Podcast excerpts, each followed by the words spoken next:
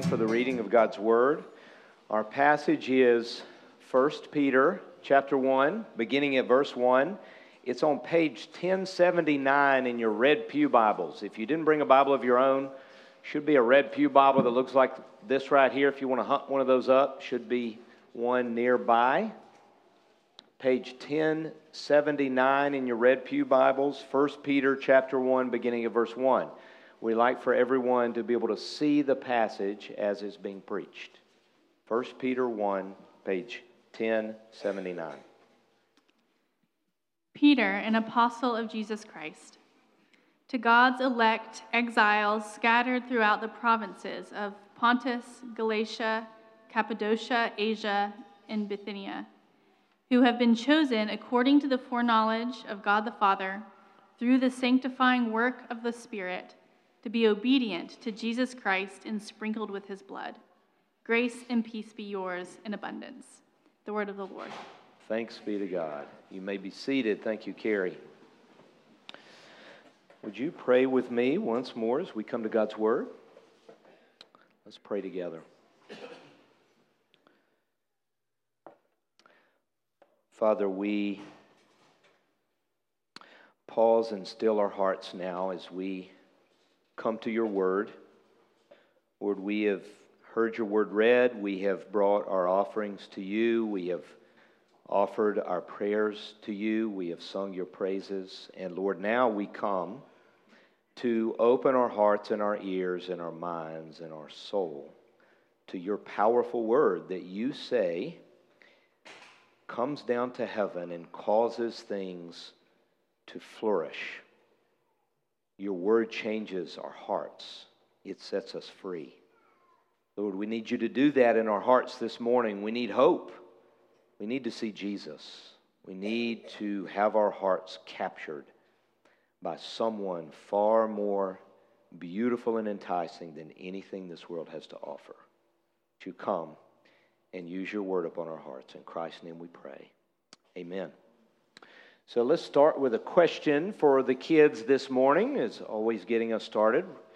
So the question here is Have you ever been on a trip somewhere far away from your home? Anybody? Yeah. All right, good. There we go. All right, we're waking up a little bit. You know, when you go away to a place far away from what you're familiar with, you know that things are very different People act different, there are different values. You have this experience of feeling like a stranger. Sometimes you stick out like a sore thumb. Sometimes it can be a little disconcerting because you're like, wow, this is like backwards. This is weird. This is not what I'm used to. And it's a very distinct experience if you've ever had one before. Um, H and I had this experience. I've shared a number of things about this, but my oldest son H and I got to go on a mission trip to Uzbekistan uh, a couple weeks ago, and it was very different. And it, we definitely felt like strangers in this place. I mean, very different culture. I mean, probably most of us are like, Uz, what? You know? About halfway around the world. In fact, Putin and President Xi, the Chinese premier, meeting there right now. That's where their global, global summit is. The city that we were in is just kind of crazy. But it was a very different place. And when you're there, like things are very different when you're so far away from home. There are things that are uncomfortable, but you just kind of come to expect those things. You know that it's going to be different. You know that the values are going to be different. And you're really going to stick out. I remember at one point, Neil, my friend Neil, who has lived there for many years, and um, he's a missionary, and he was the one who was helping us to get around, and he's fluent in the language and everything. And he was staying in a different place, and, and he was going to send.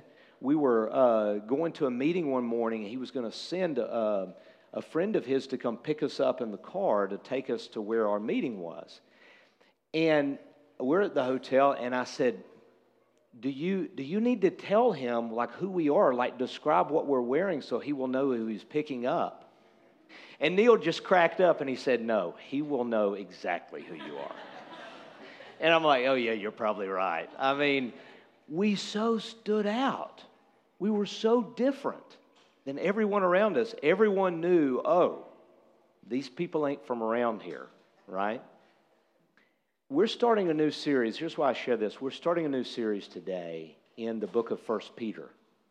Now, First Peter is all about helping us to understand this really critical thing about those of us who are followers of Jesus. And that is that we are strangers in this world. We stick out. We're supposed to stick out. That's a part of our calling. But this world is not our home. And this life is a temporary reality. We spend our lives going somewhere. We are, as Peter uses the word here, exiles. We're going to talk about what that means. But this world is not our home. And one of the realities of that is that in this world, we have the experience of seeing that things are not the way they're supposed to be. This world is broken. Our bodies are broken. People get sick. We walk through incredibly challenging things in our lives, our relationships break our hearts so often. We live in a world that is filled with war. This world is not our home, and it is filled with affliction and hardship and difficulty. But Peter, writing to believers in the first century, wants them to know as they face persecution, as they face hardship, he wants them to be rooted in that identity that this world is not your home it is not strange what you are going through. And that gives them the hope and the strength to be able to live faithfully in the world. And that's a part of what we need, I think, as we're called to live faithfully in a world that's not our home.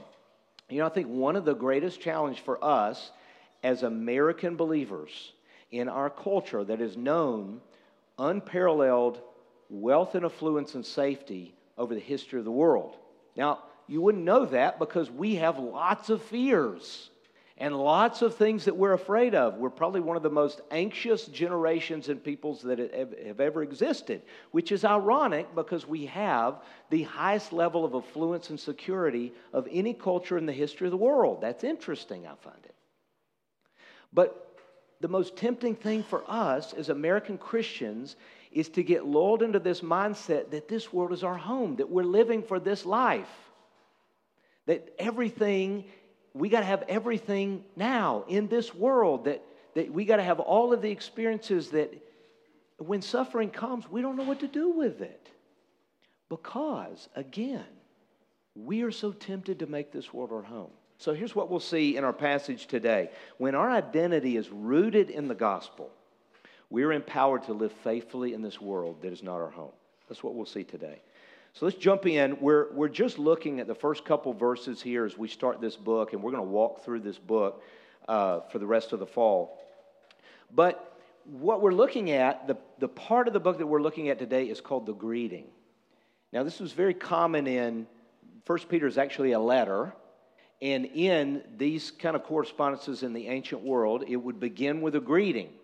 Now, we kind of do that too, you know, dear such and such when we start out a letter, but theirs was more expanded. It had a little bit more content. Now, you see at the very beginning, the very first thing that he says is he identifies himself Peter, an apostle of Jesus Christ.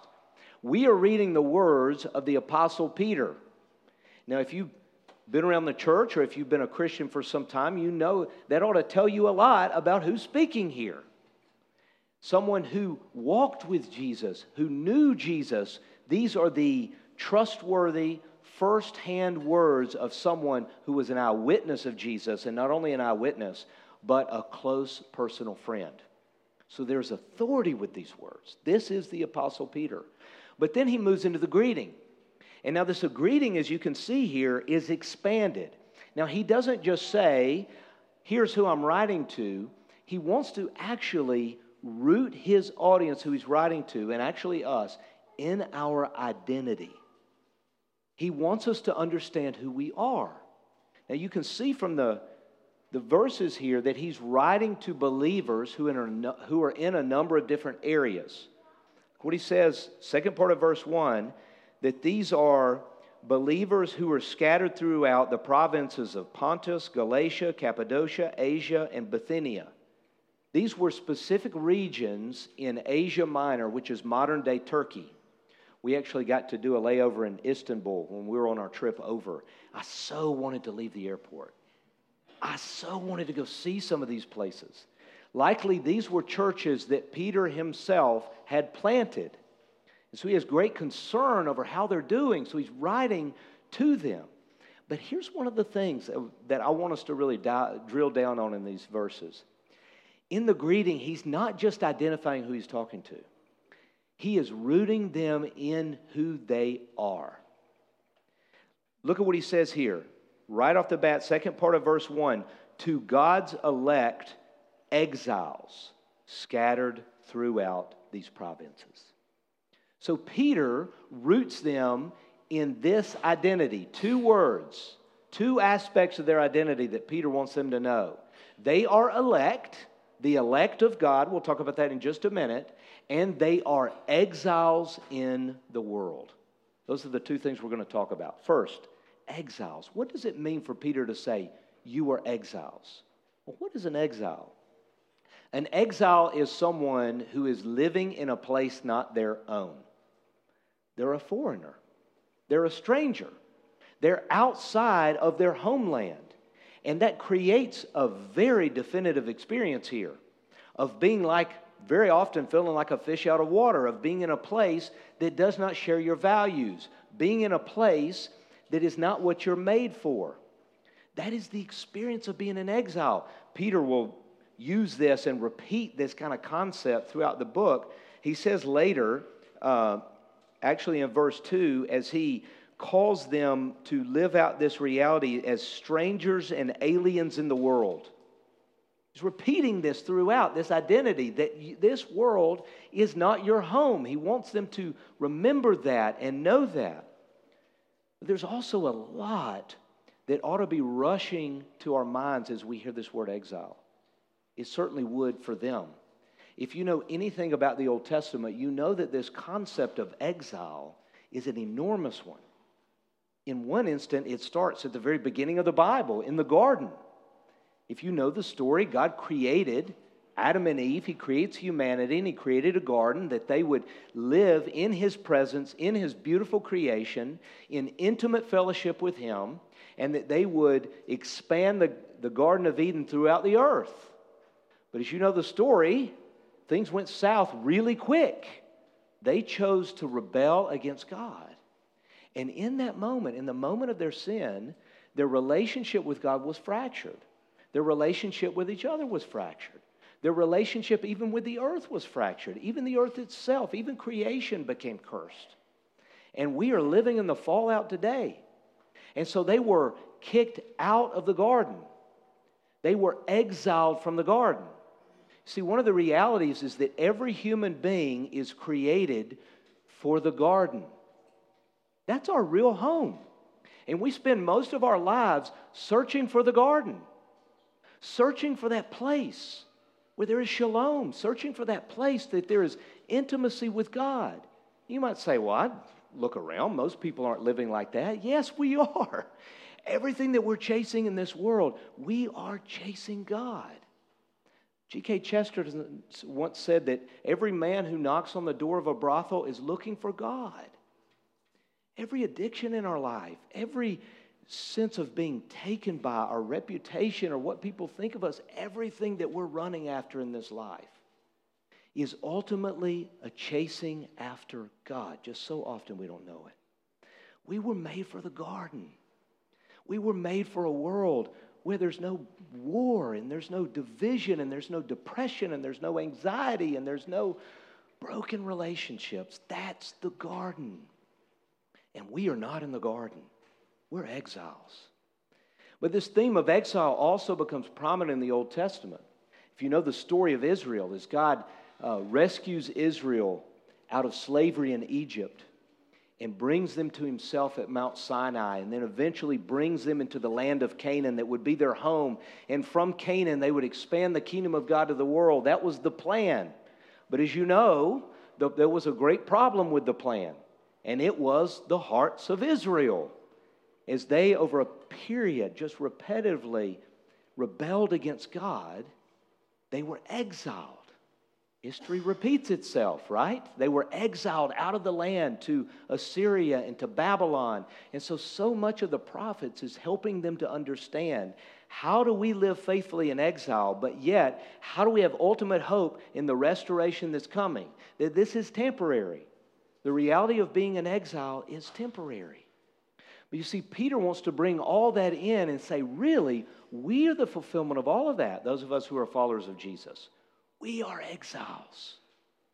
And in this world that we live in now, we are aliens and strangers. It's not our home. We're going somewhere. Our home is a future kingdom. That's what we belong to. We are citizens of that future kingdom. And our values are to be the values of that future kingdom. And now, as we live here in this world, we live like a fish out of water. We live as aliens and strangers, exiles in this world.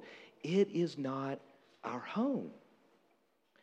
This is a critical thing for us to understand because, especially because of the culture that we live in.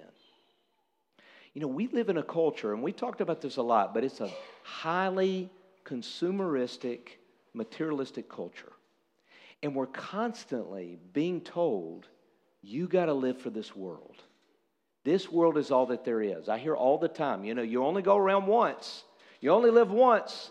You got to live it up. You got to fit as much as you can into this life. You got to have it all. So we believe all the marketers, we believe all the commercials, and we're chasing it. They say jump, we say how high. And so we are searching for life and all of these things. And when we bump up against the brokenness of this world, is deeply unsettling. It is for me. I'm putting myself right there.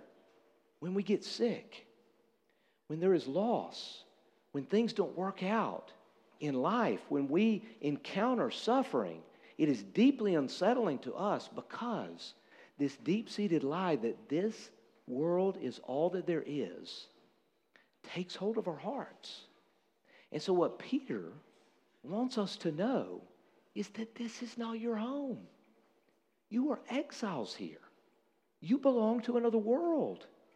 Like, you will have trouble in this life you will, you know, Jesus very clearly said, you know, if the world hated me and it hated me, it's going to hate you too. Just get ready. But why does that not, why should that not fill us with worry and anxiety? Because Jesus says, take heart, I've overcome the world. I've, I've overcome it. Uh, my kingdom is coming.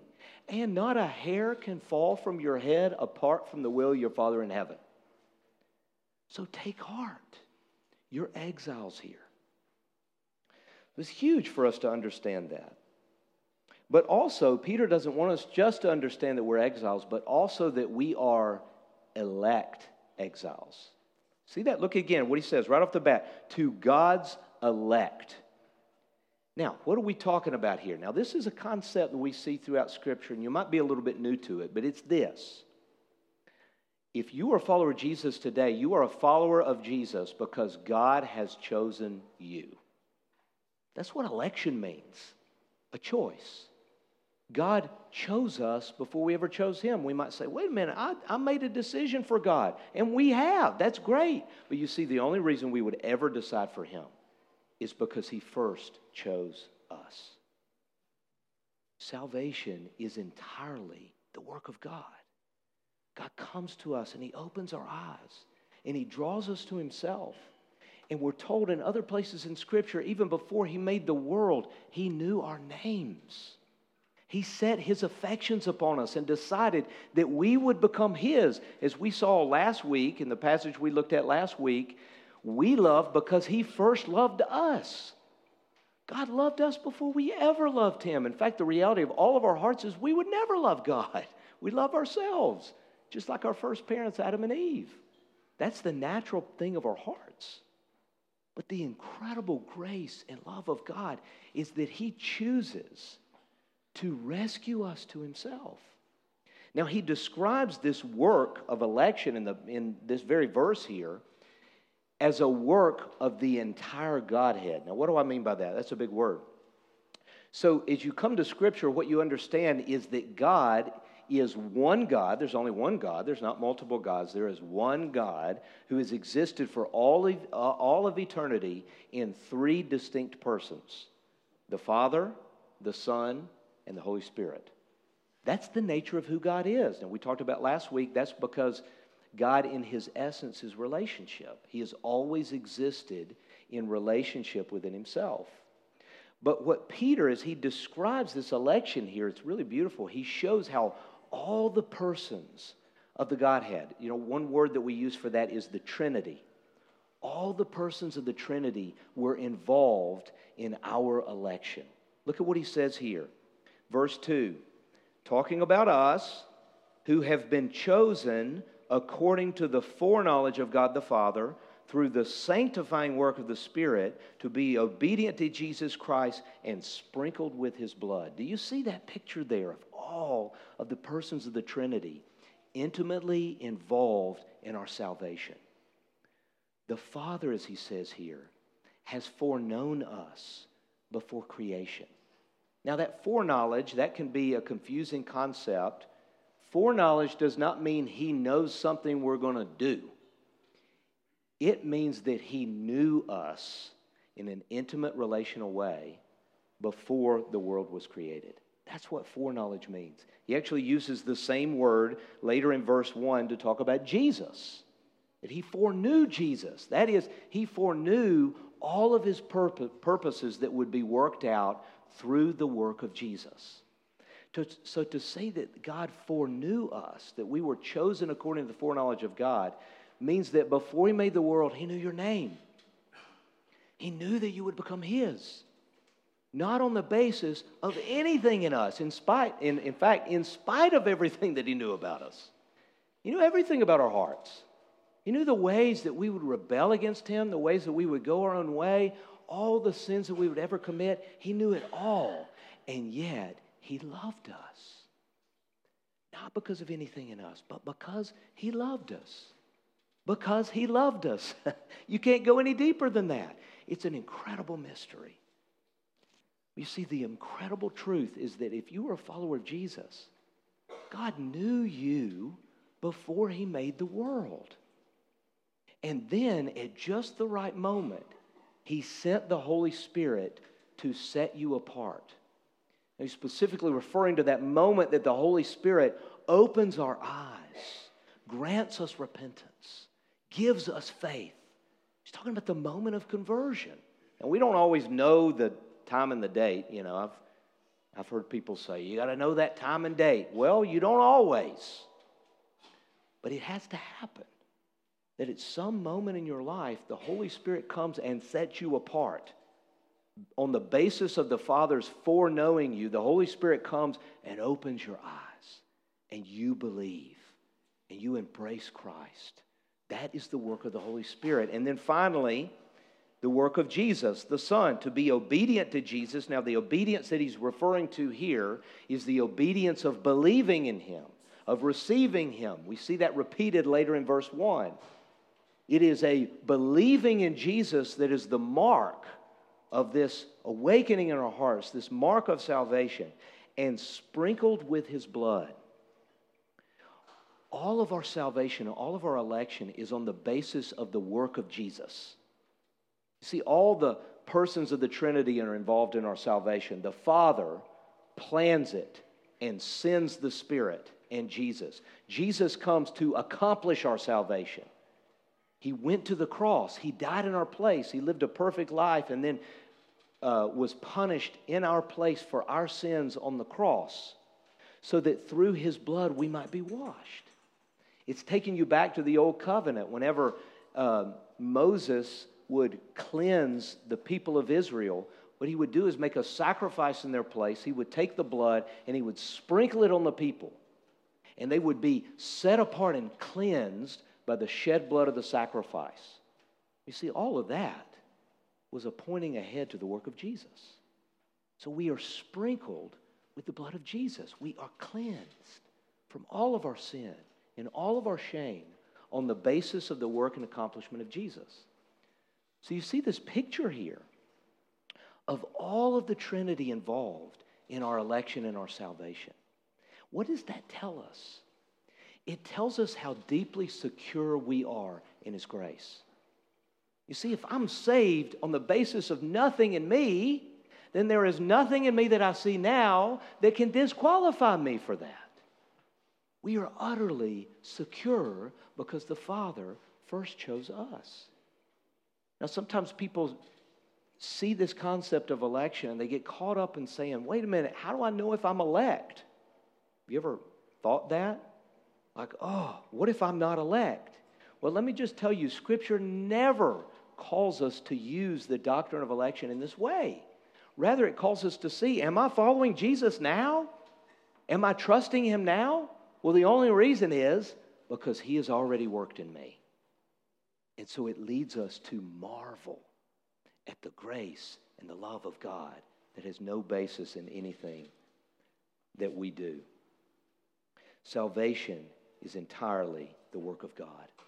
So you see, Peter wants to root them and us. He wants to root us in this identity that we are exiles and yet we are elect.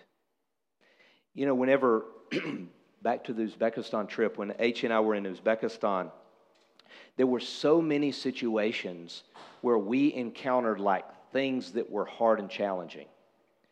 But the fact that we were remembering, wait, we're strangers here and this is a temporary trip, well, it gave us a lot of strength to endure that stuff. You know, I'm someone who probably the greatest act of torture I can imagine is you making me try to sleep in a hot room. Like, you do that to me, I'll tell you whatever you want to know. All the secrets, you know? I'd rather have that than be waterboarded.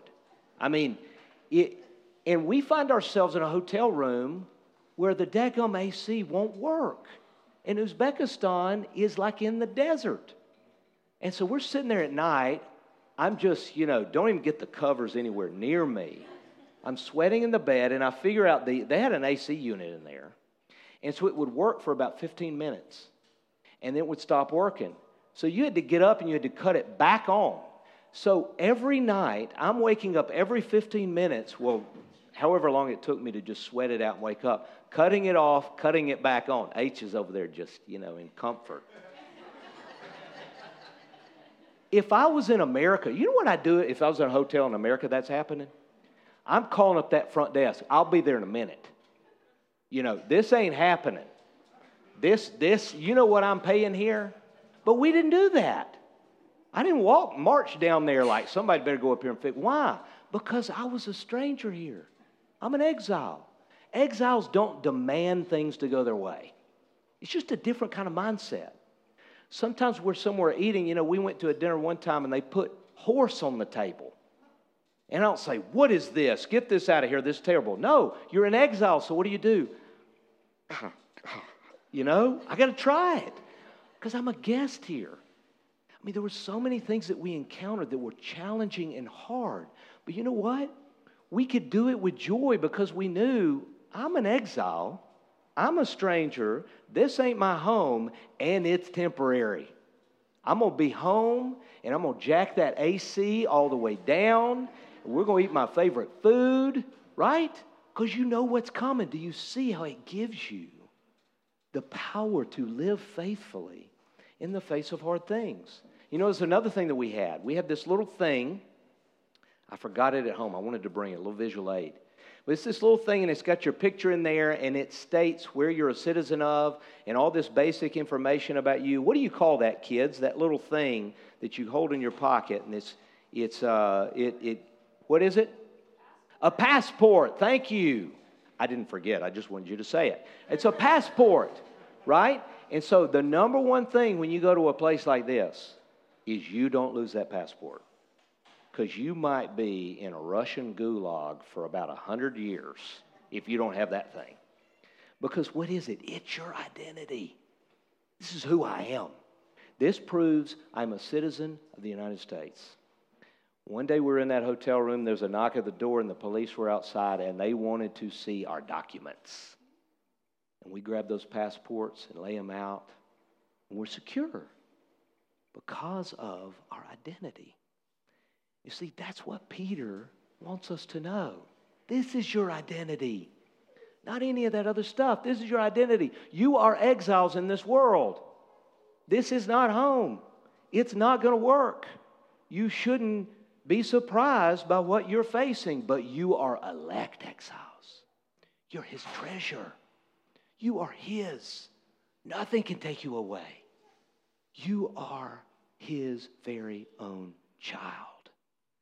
And all of the Godhead, all of the Trinity has been involved in making that a reality. See how that just changes how we face the things in our life? So here's the application here. What are you facing in your life? Because I think probably every one of us, we're going through something. There's something challenging. If you can't think of anything, we'll give it a day. Because something's coming in this world, right? What are you walking through in your life? What is hard in your life? What are the clues embedded in your everyday reality that are reminding you, I am not at home? What hangs you up? What in this life do you find yourself getting attached to? It gets a hold on you. You find yourself chasing it. I got to have this thing. What are those things for you? And so, if you got that thing, here's the second question What would change if you remembered your identity as an elect exile? How would it change? The things you face at work, the things you're facing at home, the things you're facing at school, how would it change? How would it affect your hardships? Losses, sickness, pain in our life, whatever we're facing, all the things. How would it affect that? It doesn't remove the sting of it. It still hurts, incredibly so. But we have a hope that will carry us through whatever we're facing. It is so easy, as I mentioned earlier, in the face of the things that we face, to think and to interpret our circumstances and say, God doesn't love me. God's abandoned me in this. I struggle with that. But when we remember we're exiles, we're like, wait, no, this is a part of what He's doing. How would it affect the things that you give yourself to? You know, what you give your energy to, what you chase after in life, what gets a hold of your life. See, when we remember we're elect exiles, it frees us from the hold that things have in our life. It's so easy in this life to have all these things to say, I got to have that. Whether it's a relationship or a thing or an experience or FOMO. Y'all know what FOMO is? Man, that's our culture right now fear of missing out. Now, some of us are just going around collecting experiences in life you know, for some heavenly scrapbook or something. I don't know. You know, something happens to me when I walk into Sportsman's Warehouse. You ever been to Sportsman's Warehouse? Thank you, Atticus. We need to go one time. I walk into Sportsman's Warehouse, it's a hunting store. You know, they got animal heads all over the place. They got gear wall to wall. And when I walk in, something happens in my heart. I begin to think, what am I doing with my life? This is what I need to be doing. I need to be hunting, right? I need to be having experiences and going on trips and like killing animals and like gear, gear, gear. I need more gear. What happens? I just walk through a door, right? Do you realize we live in a culture that's constantly bringing you into Sportsman's Warehouse or whatever it is for you? You're probably like, Sportsman, that doesn't have any. Well, what is it for you? What is the messages that we're constantly hearing that you're thinking, I gotta have that? But you see, when we know we're elect exiles, it just frees you from that. Uh, one last thing that we'll discuss for just a minute.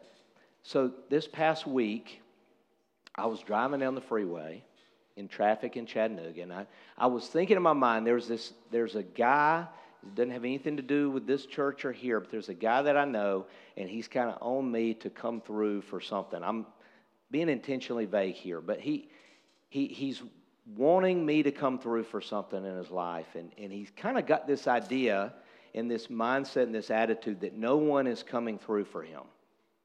And so he's always complaining about everything. And I don't even like to be around him, right? Because he's just always complaining about how people are not coming through and doing this thing. And I was just thinking about that and getting irritated about that guy. And I think kind of enjoying that I'm not a complainer like that. And God just in that moment just took a little mirror and put it right in front of my face. And just showed me there's a, I'm, I'm going to be intentionally vague here too, but there's an area in my life that recently has just been irritating the fire out of me. It's not my family, it's not the church, okay? I'll say that. But, but it, it's, it's just like the people in charge just feel so inept. And I don't have any control and I can't fix it. And I'm frustrated and bumping up against it. And what I realized in that moment is I've been going around just complaining to people. And I just saw it in that moment. I was like, oh my gosh, that's me. Where did this entitled attitude come from? And I just had to repent right there in the moment. I'm like, God, yes, I do this. And I repent. Change my heart.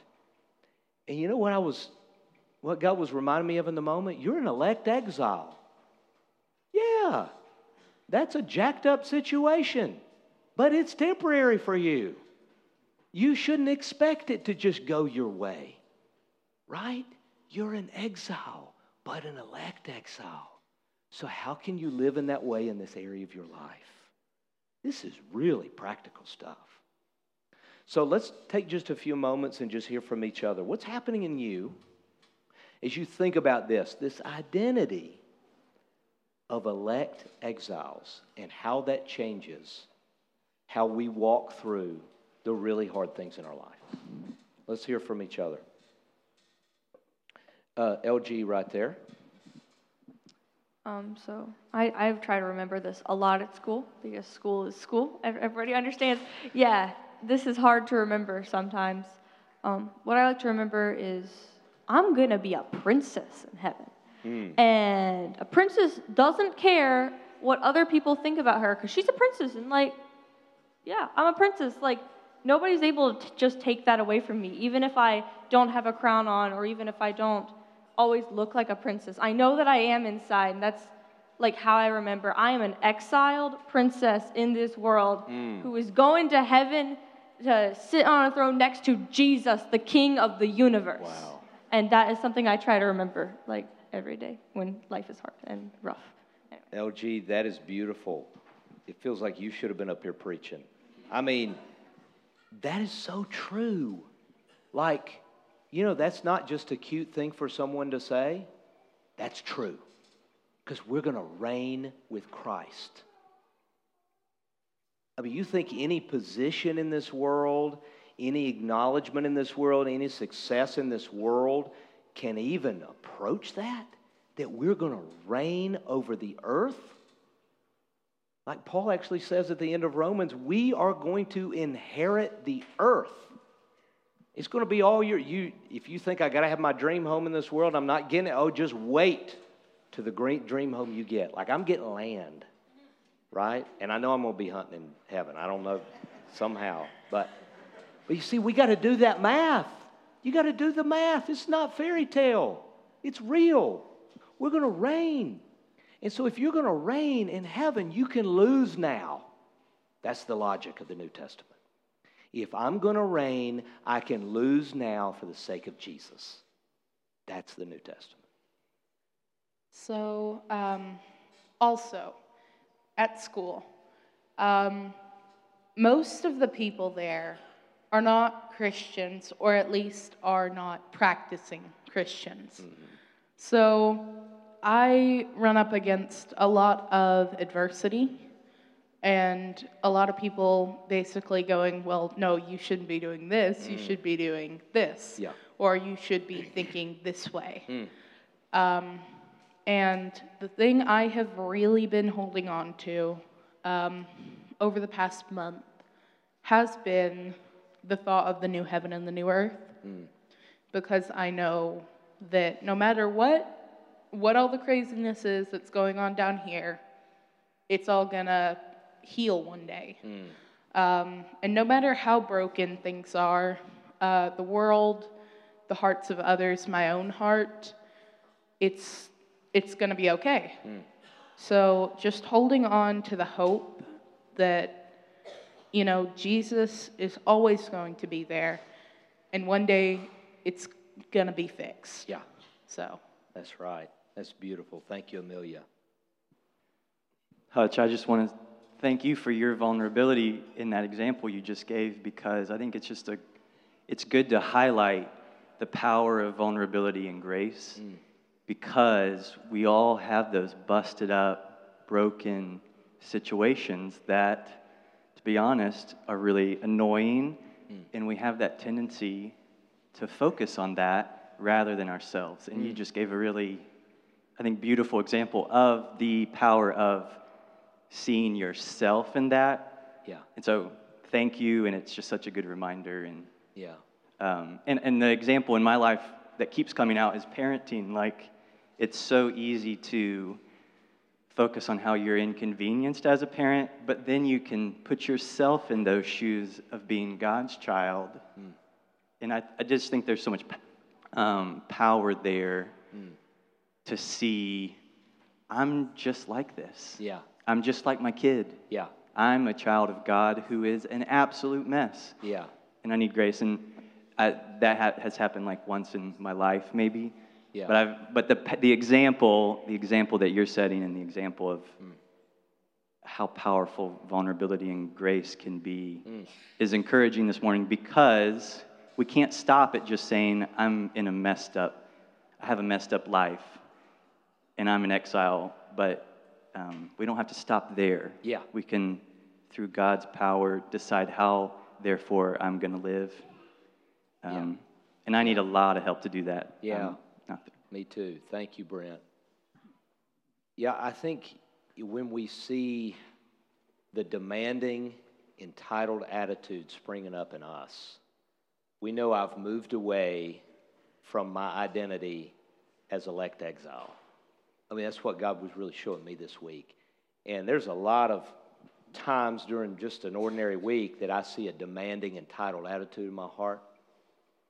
There's a lot of ways in which I see in the American church right now an entitled, demanding spirit about our culture, even. You know, this culture is changing rapidly. Unless your head is buried in the sand, you are aware of that. But yet, our response is one of demanding entitlement.